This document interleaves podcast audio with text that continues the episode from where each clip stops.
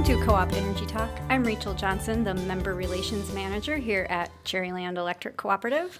Joined again today by our trustee general manager, Tony Anderson. Hey, Tony. Hey, happy to be here once again. Once again, always. And we have a special guest today. Sam Hogue is the Director of Business Origination at Wolverine Power Cooperative and also served as a project developer for Wolverine's subsidiary, Spartan Renewable Energy. Prior to joining Wolverine, Sam served for five years as venture partner with Open Prairie, which is an Illinois based private equity fund focused on growing opportunities in rural America. Sam has a bachelor's in environmental biology and political science from Albion and an MBA in finance from the Broad Graduate School of Management at Michigan State University. Thank you for joining us, Sam. Thanks for having me here, guys. And we invited Sam here today so we could talk a little bit about renewable energy in general, and then specifically what's going on with renewables in our region and how his role at Wolverine kind of fits into Wolverine's overall power supply strategy because Wolverine has really put a lot of time and energy into renewables in the last several years. And so this is a good opportunity for us to kind of touch base with what's going on with that and how it plays into what's going on kind of in a larger sense across the state and across the country. So uh, let's start with Spartan. Sam, can you talk a little bit about what Spartan Renewable Energy is and why it was created? Sure. So, um, about a little more than 10 years ago, as a lot of the renewable energy efforts were starting in the state, and a lot of the renewable energy incentives were designed for for profit companies, uh, Wolverine had a choice to make. Do we always rely on third party uh, power purchases for our renewable energy, or do we want to create a development entity so that we can uh, develop them ourselves and uh, keep those economics within our cooperative family. So when Wolverine kind of hit that fork in the road, we were also involved in uh, alternative electric sales, which means selling to entities in the retail choice market. And so we created a member of Wolverine in Spartan that can sell into the retail choice market and use those sales and the margins associated with them to create tax appetite and then develop renewables affordably for the co-op at large. So our ability to, when, when Spartan makes money by selling uh, energy in the retail choice market, we can plow those dollars and that tax appetite to be able to build uh, projects like the Spartan Solar Array or the Cherryland uh, Solar Up North Array and other community solar entities for others that are like-minded. And when we talk about retail choice, we're talking about loads of uh, three megawatts and above. Yeah, so, so it's large commercial yeah, loads that yeah. have choice in Michigan today. Correct. So in Michigan, uh, back in 2000, I believe 2000 is when we started in the retail choice market, and then about eight years later, it got limited to to 10 percent. But we participate in that market, and Spartan sells uh, renewable energy and traditional energy to large entities. That are, are purchasers in the retail choice market. What are some of those? Name a few of those large entities to give people an idea. Yeah, so so you know it's a pretty protected list, Tony. But I will say that most enter, most any large business or university that uh, had the wherewithal to get into electric choice is is a participant in energy choice. So we serve some of the largest universities in the state and some of the largest businesses too. So. So Tony, you would have been on the Wolverine board when they created Spartan, right? That was just before I got here. I got here in 2003. Okay. And uh, Wolverine Power Marketing is that alternative energy supply arm subsidiary of Wolverine Power that was already going so at, do, at that time. Do you have a sense of? I mean, you think about like the, it was somewhat visionary to have to have thought to make that strategic move at the time. But do you think they saw, like when you look at where it is today? Is this really what we saw coming, or how, how do you kind of? Well, um, my view from uh, not being there at the start, but my view since 2003 was DTE and Consumers Energy wanted uh, Michigan open for choice. The co ops did not want choice. We were, I've explained this time and again over the years, I believe we were drug into, drug or dragged? Either way, it wasn't fun, yeah? Yeah, into the retail choice market. And to Wolverine's credit and to their success, what they did is okay, we don't want to be here. Now we're here so how do we make the best of it? And they've been the best at it ever since. You know, they're returning margins of one to two million dollars to all the Wolverine members every year through their what is it 1920 retail choice customers and I know it, it's no secret that Amway Grand Hotel mm-hmm. is a, is a customer down in Grand Rapids, and uh, East Jordan Iron Works was. They're now moving to a new facility. But so it's been some large commercial accounts that are have been co-op members that people really don't know about. Yeah, and the, the unique thing about way we've uh, the way we've approached the retail choice market, Wolverine Power Marketing Cooperative, which is our other uh, AES member in addition to Spartan, that I believe is the only cooperative retail choice uh, AES in the country. That's that mm-hmm. has a cooperative for, uh, structure, and then mm-hmm. you have Spartan which was uh, built specifically so it could create tax appetite to keep renewable cr- energy credit uh, economics within a cooperative. So we had two unique purposes to, to do the energy choice things that yeah. we did. So it's a kind of a twofold answer to your question. Was it visionary? It wasn't visionary to get us there, but it was very visionary once we got there and we they planned out how we could uh, play in in that pool. Mm-hmm. And and, and hats off to Wolverine over and over again. It's very, very successful, and and everybody who's a Cherryland member or, or any co-op member in the Wolverine family is benefiting.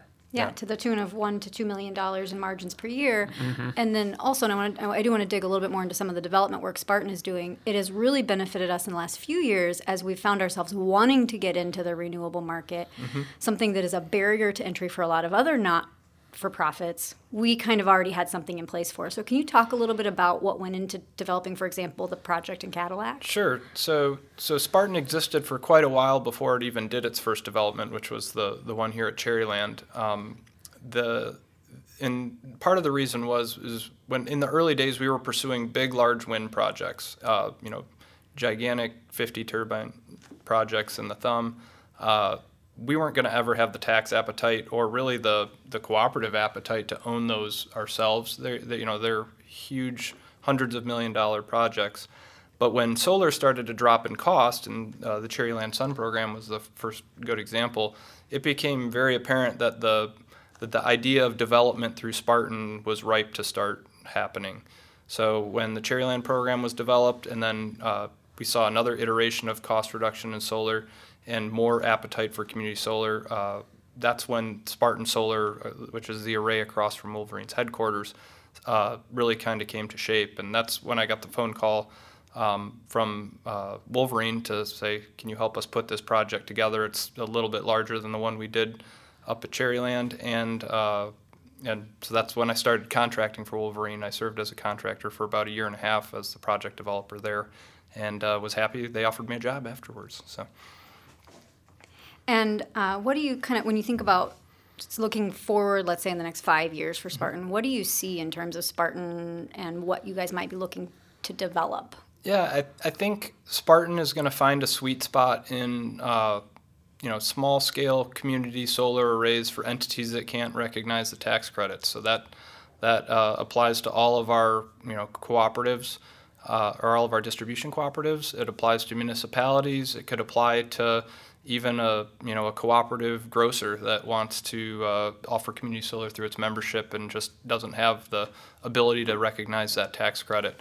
And then as the tax credit um, fades away in the next five to ten years, uh, Spartan Solar could stand or Spartan Renewable Energy can stand alone as a developer against any other major developer in the country because they're on an equal footing. But the the knowledge that we're getting from a, on a cooperative uh, standpoint to be able to develop these projects are, are things that will translate you know decades from now when renewable energy is is just a the, the status quo in any major portfolio. Yeah, correct me if I'm wrong, but kind of to explain to our listeners a little bit on how Spartan captures that tax credit. Sure. Basically, Spartan is a for-profit entity. Yep. So they build a solar array like they did next to the mm-hmm. Cherrylands office, and they capture the tax credit, the federal tax credits that we all pay for on that array. Yep. And what they did for Cherryland is basically just reduce the price we were Correct. able to charge for the solar panels.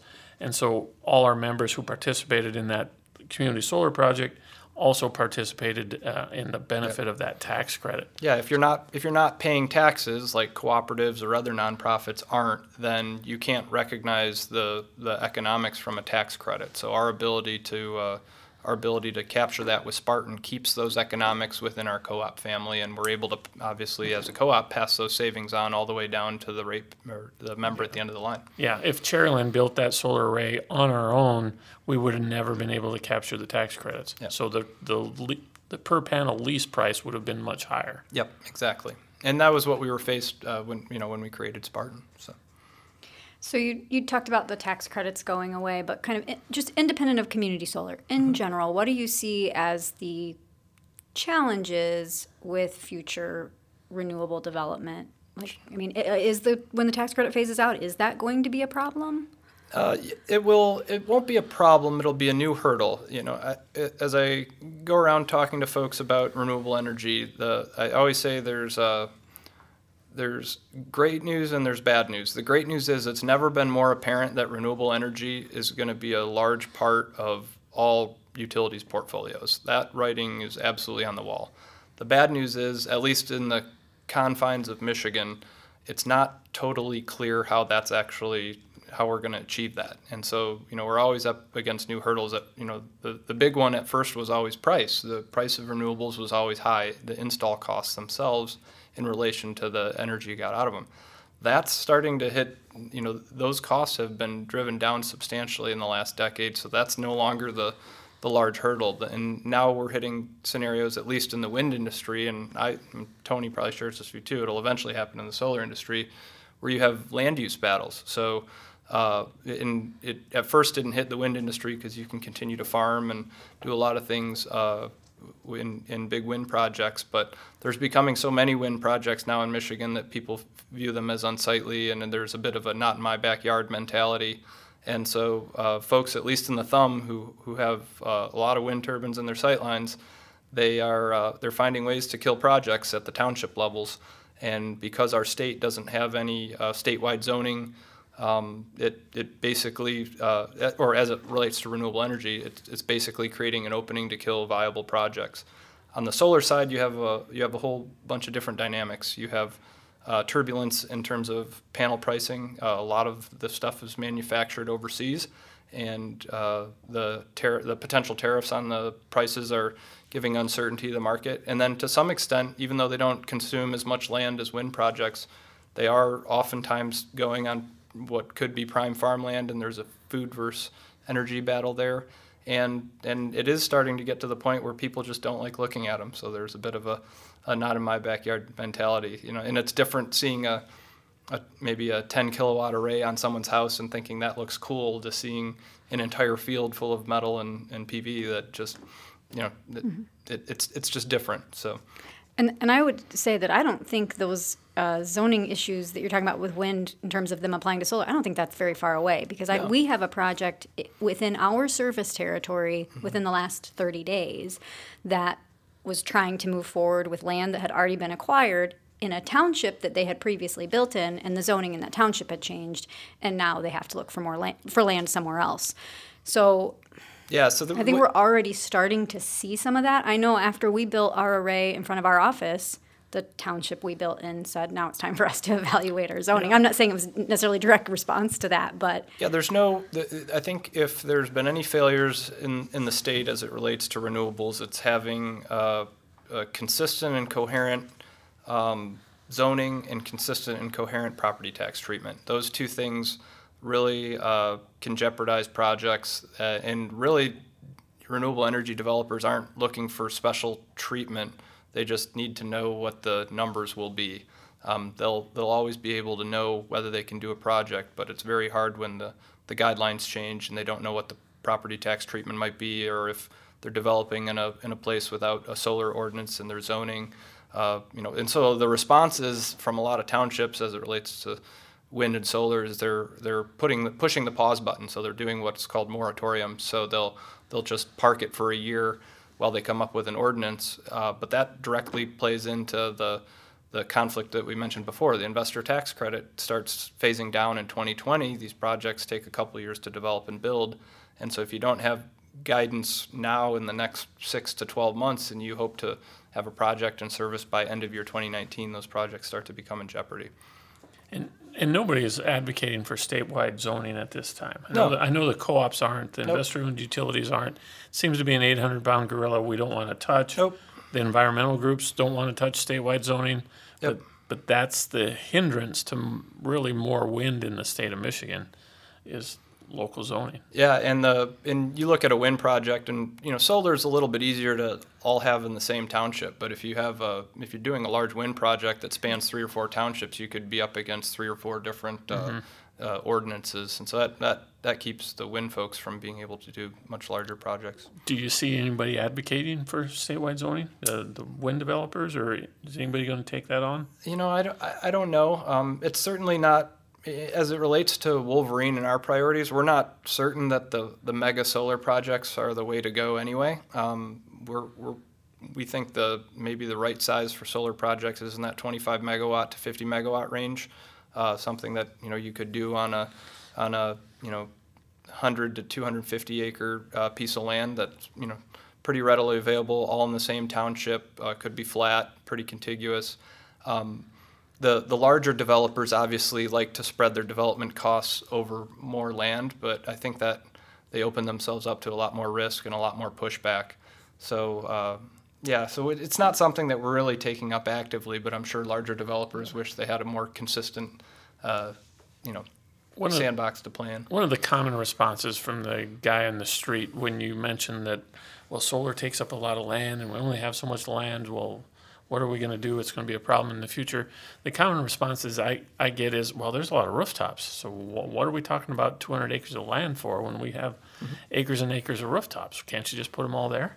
Well, there's challenges to that too because uh, un- unless you have some large concerted program that can uh, get the procurement economies, so the, the ability to purchase tons of panels and put them across lots of roofs, every one of those rooftop program or rooftop installs is, is quite expensive when you compare with something utility size. Uh, is it does that mean that a bunch of folks who might net meter with a small array on their house isn't helping that equation? No, those are great projects, but to be able to do one effort that you can buy all your panels at once and sign a couple hundred people up for uh, for installs. Those- Those efforts just have never happened really in the United States. Well, and I think um, from a well, first of all, we know this from kind of a, a grid efficiency and a grid balancing standpoint. Larger projects that feed in at places that make sense within the transmission system and distribution Right. system we've all already invested in make you know that just makes that's smart planning. I also th- I still hold on to the belief that there are a lot of homeowners that do not want to own their own Sure. generation. I know I'm one of them. Like I mm-hmm. love investing in community solar. It's a great fit for my level of interest in having to do anything. Like I don't want to have to worry about it on my roof. I don't want to have to cl- and I know, and that's not right for everyone, but I'm just saying I think that's the other challenge with rooftop is there are a lot of people for whom that doesn't hold appeal. They want to see us do more with renewables, but they like the model we have today where the utility takes on all of the work and the risk. Yeah. Yeah, and some people are just they're you're either stuck with the orientation of your house or you're unwilling to build a house with a perfectly south-facing roof and uh, and maybe your uh, maybe your neighborhood authority doesn't allow a ground mount or you know there's just there's so many barriers to doing it at the small scale and the home level. And if, if you're passionate about it and you find a way to do it then more power to you. And there's great programs especially through our, our co-ops uh, out there to to uh, help you do it. Um, but as that as it relates to contributing to the to the larger renewable portfolio, it's a pretty small piece. That that that piece will have to be solved with utility scale projects. And our our we, we tend to think like you, Rachel, that uh, you know small smaller projects that are large enough to get some of the utility scale procurement benefits, but scattered throughout our uh, distribution and transmission system are really what will make the most sense than mega projects that might be only contributing at one node. Yeah. So, um, when you think about Wolverine's overall power supply portfolio, what what do you see in terms of the amount that renewables will make up of that kind of going forward at different milestones, whatever, 10 years, 15 years, 20 years? And then also, can you talk a little bit about how you think our balance of renewables might change? Because we've talked about some of the challenges to building new wind. It doesn't sound like we're going to see a lot more wind development. So, how's that going to impact what makes up the renewables? Sure. Well, Wolverine's been uh, very fortunate to you know be directed by wonderful staff and, and board of directors, and our uh, our great position in renewables to date is is really the offshoot of that work that occurred a decade ago, back when folks thought renewables were ridiculous and never going to happen. Uh, you know, Wolverine invested in the first large-scale wind farm in the Thumb, and people were really scratching their heads why we did that. And the real reason was because our members demanded it. They they viewed it, and perhaps it, it you know relates back to our rural farmer DNA and hedging prices and not believing anything is going to be the same way forever. But our, you know, we have, you know, uh, without a doubt, the strongest renewable position of any major generation company in Michigan, um, and that's because that work started a decade ago instead of two years ago. So. Uh, we've never really worried about a renewable portfolio standard because we've always been ahead of it, um, and that our distribution co-ops have uh, have never had to worry about it because of that. Um, but the mix will change over over the next uh, couple decades. You know, most of that renewable energy uh, that we've procured to date has been in large scale wind. We think it'll probably be more medium to large scale solar over the next decade because that's just the those are the projects that are looking at getting developed here in Michigan, and we've always and, and we're also not ruling out uh, potential out of state energy that could that could get here. The the challenge, and I, I think you addressed it in your last podcast, is, is getting through Chicago. It's hard to get big out of state projects in here to Michigan. But we also have always had a we've always put a premium on projects that can be located in our co-op footprint. Those are ones that our members can see. Many times it's ones that our members and their contractors uh, can be working on.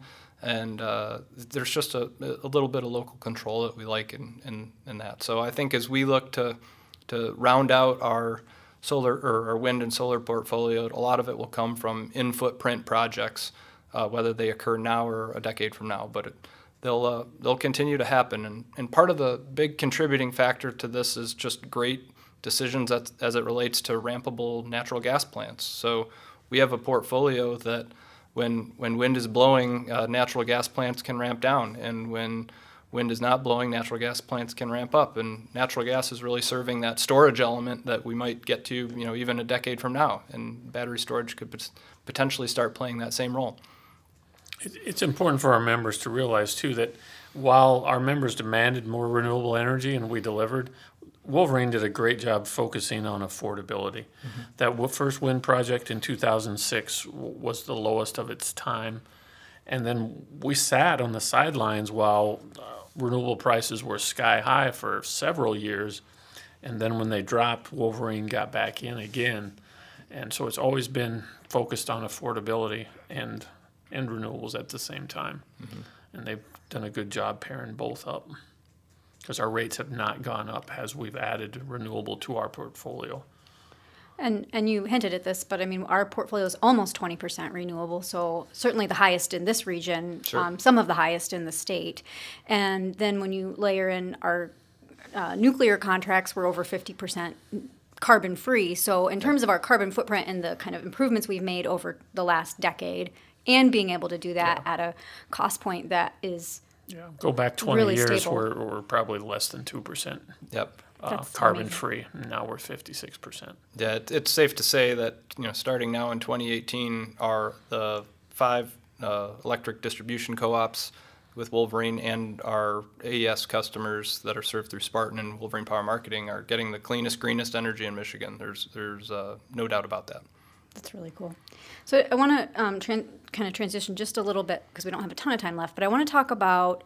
Um, there's this thing we talk when we hear about solar. We hear a lot about avoided cost and mm-hmm. the and the value of solar. There's a lot of conversations going on about that. It plays into different rulings like PURPA, which I'm not going to get deep into the weeds of. But can you just talk a little bit about the value of solar and some of the things that go on in terms of like identifying what that value is? Sure. Yeah. The uh, you know the, the phrase avoided cost and PURPA are the ones that have come up recently, um, mostly because of the consumers energy ruling with PURPA.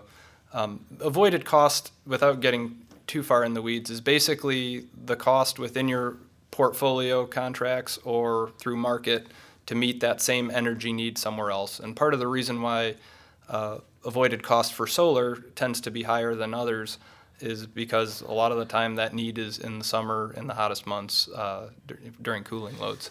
So, uh, so when folks look at PURPA and avoided cost, as, it, as it relates to some utilities, if it's a high number, you know, if it's eight or nine cents, that really provides a good window for solar developers uh, to, to develop and have the utility buy their, their energy. Because if it's a qualified facility, the utility is re- required to do that up to a certain point. Um, it doesn't, the PURPA doesn't really apply as much to Wolverine because our avoided cost of energy is, is quite low. So uh, our ability to service that need during hot summer months is, is met because of a flexible and affordable generation fleet. So uh, And that's partially because of our natural gas assets, yeah, right? part yeah, part because of all of our assets, really. I mean, even a perfect example is the, the cold spell a couple weeks ago. Um, on days where it was hard to get natural gas to plants because there was so much electric heat happening, and and we you know MISO was calling for uh, for lots of plants to run. Wind was meeting almost 50% of our, our needs. So it really it really relates back to diversity and how those contracts interplay. So, but um, yeah, so avoided cost is one measuring stick that people use uh, for whether it's uh, feasible to get a solar project across the finish line. And I think it's important, you said something, and I just want to highlight it, that not every utility's avoided cost will be the same. And I, and I hear the, the term bandied about as if it is kind of like this set thing. Right. There is this one avoided cost for all solar, and, and I think they're thinking in this really large scale market mentality. But when we're thinking about what the actual impact is on our members, the correct thing to do is apply it to our actual avoided cost as a utility. Exactly. The the news, the headlines that you've been reading about avoided cost and PURPA are are specifically related to a recent ruling for another utility. So, Sorry, I just want to make sure we said that so mm-hmm. it's, it's clear. yep. Um, and then this isn't necessarily just unique to renewables, but your role at Wolverine, the, the business origination role, is a new role. Uh, Talk to me about kind of wh- where that came from and how that fits into Wolverine's strategy and why it why it matters. Well, it's a it's the first of its kind role, um, and it really stems from Wolverine being in a position to grow. Uh, Wolverine has spent its its first part of its life uh, making sure we can catch up to and meet the needs of the uh, the distribution members that we serve. And with the addition of the Alpine Power Plant in Gaylord, it's the first ever time in Wolverine's life where it's basically long on supply and can start participating in, in the energy market above and beyond uh, just our AES customers and our distribution members' needs. So we're we're actively in the market uh, looking to grow, and so we're forming new relationships with folks that are like-minded um, to to grow as a co-op. So that's uh, so that that role is you know about 50% of what I do, and then the 50% is continuing to uh, continuing to grow the wholesale opportunities within Spartan and uh, and the rest of the co-op. So. And I think it's important to point out this is another moment when kind of the rest of the state they're throwing their hands up saying, "Oh my gosh, Right. we're not going to have enough power supply. What do we do? What do we do?" And Wolverine's like, "Well, we just, you know, we're just going to Right. build this plant, right? Yeah. We're just going to go invest in building new Yeah. new solar or, or whatever." And so it's it's kind of an amazing place to be as a utility today that we're saying we are an incumbent utility, not an AES, not just an, I don't mean not an, but not just an AES, um, who is who has made an investment in in power supply and is in a position to, to market it. Really, it was the, the, the foresight of our staff and our distribution member directors to say this is a great time to grow as a co-op. This is a great opportunity with the Alpine Power Plant, and we've all benefited from scale. And for the first time ever, let's go out and really chase being big at scale. And uh, the you know it's just timing really well. It's a over the next decade, there's a lot of questions regarding supply in the state of Michigan. Our distribution members don't have to worry about that, and they're also they've also watched as the co-op grew really a, a lot through power marketing and Spartan too. The benefits of scale as it relates back to to the distribution members, which are the heart and soul of, of Wolverine. So. Yeah, and it's a, and it's a long time change in philosophy uh, towards ownership. You know, for a big part of Wolverine's history, they were just buyers of contracts of power. Now we own steel in the ground in, in various forms, and it's they're they're taking a long term look for stable power supply, and ownership is the key to that stability. It'd be really easy, you know, it'd be really easy to just kind of lay off the gas once you've met your members' needs, you've accomplished it, everyone's happy. But the the reality is, is there's going to be new challenges in the power supply world that we don't even know about now, and we'll, we've all we've always been uh, a beneficiary of scale. And so if we can hit scale, it'll help us mitigate those those new challenges. Well, I mean, I think I think we're kind of going to wrap up and go to fun facts. But I, for me, every time we have the opportunity to bring some from someone from Wolverine onto the podcast, it just reiterates for me how well you guys have done at positioning us to be strategically viable today. And so much has gone into that. And I don't know that our mem- it's just so hard to, to get members to really understand how good it is to be a co-op member today mm-hmm. in terms of our readiness to meet whether it be carbon standards or uh, in, need, our members wanting more renewables at a price they can afford, or like me, I don't want to own it on my home, but give me all the all the options I can have to not have to. I mean, we just every box we seem to be ticking and doing it, as you pointed out, Tony, at rates that are affordable for our members. Mm-hmm. And re- really cool. reliability that's been better than ever too. Yeah, you know, uh, and Wolverine plays a big part there as well good time to be a co-op member. Good time to be a co-op member. So on good that, to be us. On that, yes, good to be us. On that end, uh, it's time for fun facts. Did you guys bring your fun facts? I had a fun fact. Okay, good. Tony, you want to go first? Sure. I was recently at a, a CEO conference, a general managers conference. 350 uh, individuals like myself who manage uh, electric co-ops across the country. And at that meeting were four individuals, including myself, from the same high school. One individual graduated in 77, uh, one in 76, and two in 1980. All four are um, managing co ops across the country today, all from the same high school. So there's something in the water. And there's two that have retired that have, you know, so I, I, I can point to six managers from one high school in a little prairie town in South Dakota. That's pretty cool. Sam? So my fun fact is uh, after a year and a half of contracting, after I got the job offer from Wolverine, I had to deliver the news to uh, the person offering it that my wife and I were going to go on a six month trip around the world. and uh, after his after he picked his jaw off, off the floor, uh, we worked out we worked it out so that I could come back in April and June. Uh, in 2017. So I flew around the world literally twice uh, to come back and work on some special projects with Wolverine but I was able to uh, tour around the world with my wife, who's a, a, dentist, and we did some mission dentistry as we went through the better part of Asia. And if the uh, business origination role doesn't work out long term, I know in at least in third world countries, I'm an okay dental assistant. I, am good at providing suction and uh, and some other things, so, and cleaning instruments. So I, I have a backup career. It's always, nice. it's always good yep. to have skills. Yep. yep. That's awesome. Well, you guys came up with really good ones. Mine's a, mine's a little more, I don't know, utility esque. But anyway, uh, in 2016, we rolled out a new way of the of net metering, so a kind of a trio of solar options for our members. And when we did that, there were a lot of questions about the impact it would have on our members' willingness to invest in solar in our region and our ability to grow solar in our region. And so I'm pleased to report to you today that in the first full year of that program, the year of 2017, we added 1.3 megawatts of new solar to our system. To put that in perspective, in the 10 years prior to that, we added 500 kW or half a megawatt to our system. So our new program is 257% larger in one year than our previous program was in the prior 10 years.